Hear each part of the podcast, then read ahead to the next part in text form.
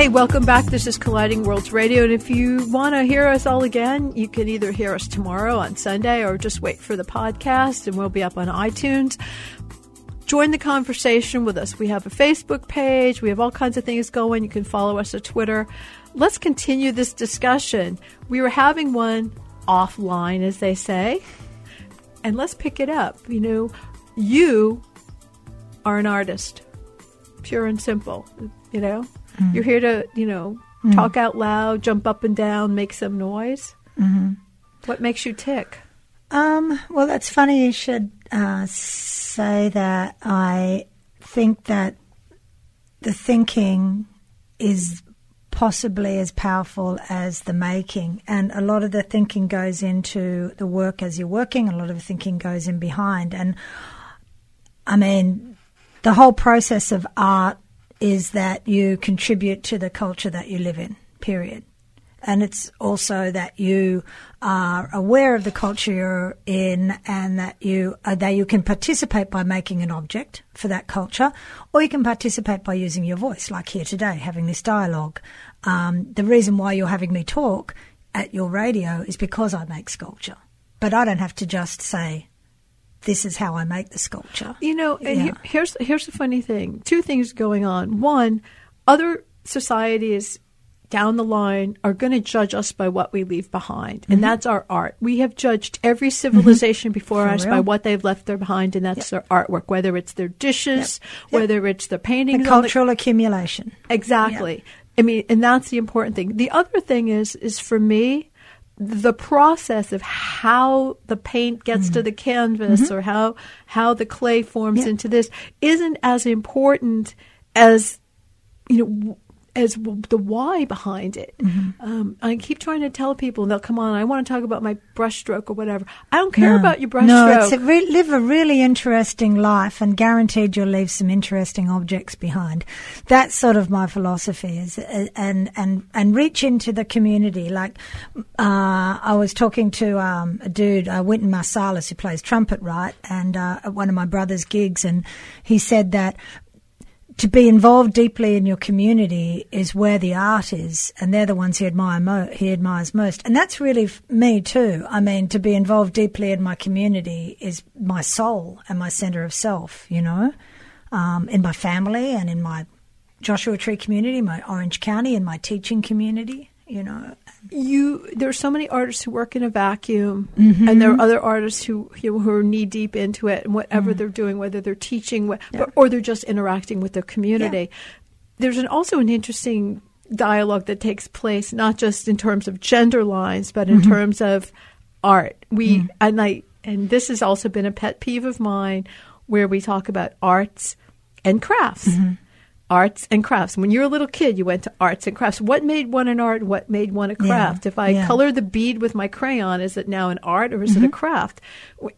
Yeah, in that, that, that, and that's the thing where commercialism now has replaced the word. I think that now the dialogue isn't about um, what is art and what is craft. The dialogue, I think, has now come to what is uh, fine art or truth and what is commercialism that's sort of become the dialogue that the artist struggles with now, more than medium, you know, because uh, the media can be anything. Like I work in, I teach bronze, you know, that's what I taught for years. So I can do from fine art bronze to making vessels.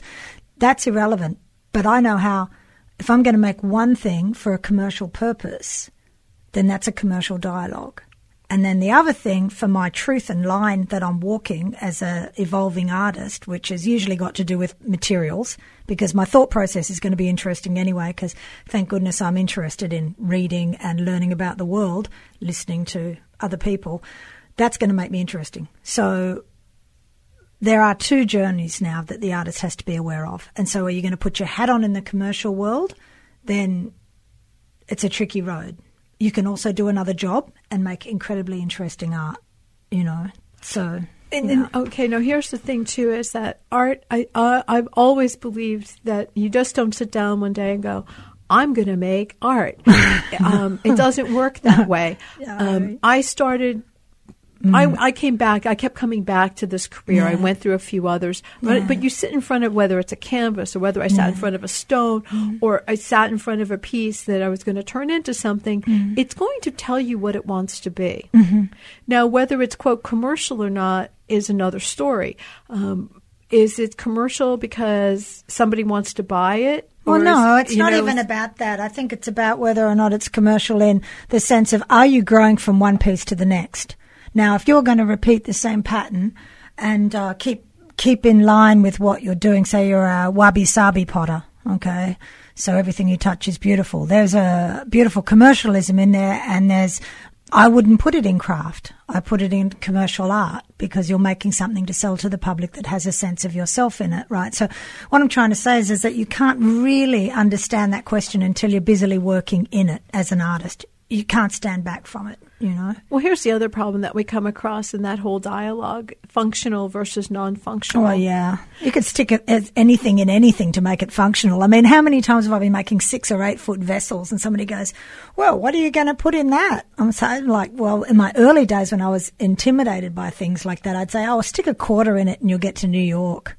You know, when it's full, like, I mean, you, you, I don't care, a walking stick, whatever. You know, here's and that's the thing. It's like not not everything has to be functional, and not everything No. functional is you know be- it can't be appreciated for what it is. Yeah. And I, I I always laugh because I, you get that a lot, Mm-hmm. and, and there's this. what am I going to do with it? What do I do with this? Uh, you don't have to do anything to it. You know, it's um, it's kind of like people who work in who work in ceramics. Okay, Yeah. well, you should be making a cup or Yeah. a bowl, Yeah. which can be beautiful and non-functional. Clayton Bailey used to make. I know. Clayton. Bailey's cups. If you drank out of Clayton Bailey's jug, then you are a tricky person because they were designed to dribble all over I you. know, But they're beautiful. Uh huh. Um, because I because I weave something, it, it doesn't mean I have to wear it. Is it functional? No, and and you kind of cross that line because you you're not tied to a particular. I'm not tied, and I'm not tied. I'm not tied to a media. I'm not tied to a tradition. I'm not tied to a gallery.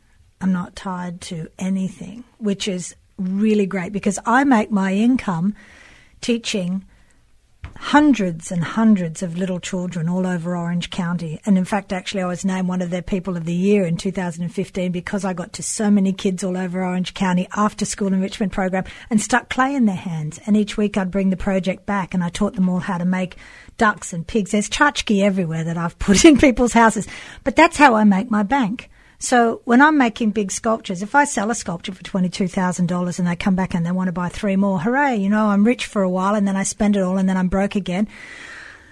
And I'm still working. I'm still teaching the little kids. So I'm not really interested in that. But is that make my work valid? Does that make me more valid? Am I afraid of not being remembered for my art? No, because any chick that's worth her game that's making sculpture, we don't even get good until we're 50. We are working hard. Sixty Yeah. is the new thirty. Right. Well, I'm 54 and I'm just finding my groove. And when I look back and I worry if there's anything I'm missing out on, I realize that I've got it all and I have no fear. That's Yeah. that. You know, there's something about that when you get to that point where you have no fear and Mm-hmm. fear. allows you to do things that you never thought possible, which is just be yourself Yeah. and just be creative. And whether you're remembered for your work or not, Hmm. it's not the key thing. The key thing is to be remembered because you touch somebody. Soul. And and that's kind of the thing where as an artist there's so much opportunity to touch somebody Mm-hmm. and there's and there's so much that you can leave behind. Yeah. But the important thing I think is and if art's got to have a life and it only Yeah. has a life if there's a dialogue. And yep, and if you leave a piece that's of value to your culture, then some, you know, me, I'm useless at keeping my work safe and precious. I mean, I've got a storage container up in Yucca Valley full because they made me put my work in a storage container because I'd just smash it if I got sick of looking at it, right? So I've got like work from New York 30 years ago, you know, that's in there. I think the thing is, is that I love t- to have my work uh, built. But when it's finished, I love for my work to go somewhere else because then they're going to look after it. I don't look after my own work. The funny know, part respect. is when you have the work and you Yeah. Mm-hmm. sit there and you look at it, or or you have things that they haven't moved, they're still living Yeah. with you. I tend to take them apart. Yeah, I redesign them actually. I go and read. Actually, right now I'm in the in the Highway 62 art tours. I'm in the middle of reinventing some works that I did like 15 years ago that I still really like, but I don't like the surface of them anymore. So I've kicked them all back and I'm using what's called room temperature glazing, aka Oh. marine paints. Yeah. you know, mar- yeah. I, I go to the hardware store and, and Yeah, they follow Home me. Depot. And oh my God, they follow you around and they go, What are you going to do with that? And I'm like, Yeah. I'm going to do this. And they're like, Uh huh. And Mm-hmm. every once in a while I say, Oh, I'll buy something and it, it needs to be cut. And they're like, and I'm not, I'm afraid of the bandsaw, so I can Oh. usually wheedle somebody into helping me cut them. Yeah. But there's, I look, I look at so much material and go, oh my God, this could be this, this, this, Yeah. this, this, and this. And I Me also look at things and I go, it doesn't have to be, you know, 36 by 36. No, no, no, no, no. And if you come up, I hope you guys, whoever's listening, comes up to the art tours and sees because what I'm doing for this tour is I'm building work in place with a big kiln. I've got a flat pack kiln, meaning that I build the work around the kiln. So if, say, if you want me to build you a sculpture at your house, I come to your house, I see your environment, I build the work in place, I put the kiln around the work, this great big kiln that my boyfriend Rob built me, and um, I fire it up on, on play in place if you need me to on your property. So on my property right now, on the two and a half acres we've got, I'm actually like Noah Purifoy inf- influences me that way. I'm building my work in place. These big things called the desert abundance bowls, and so they're abundance bowls meant to hold water and air and environment, and uh, that's what I'm working on. I think it's fun to always be a challenge to yourself. And I want to remind everybody we're talking about the Highway 62 tours. This is the Mm-hmm. Yeah. 17th year that they're doing it. Um, it's going to be October 13th through 14th, and again October 20th through the 21st. If Mm-hmm. you need more information, you can go to Highway H. WY62arttours.org. And if you want more information about our guest, I'm telling you, the work is challenging. She's amazing, but her website, I'm going to spell it. It's C like cat, Y like yarn, B like boy, E like elephant, L like love, E like elephant, at, at here we go. C Y B E L E R O W E dot com. You can get a better sense of what we're talking about. But until you see the works in place, you don't really understand.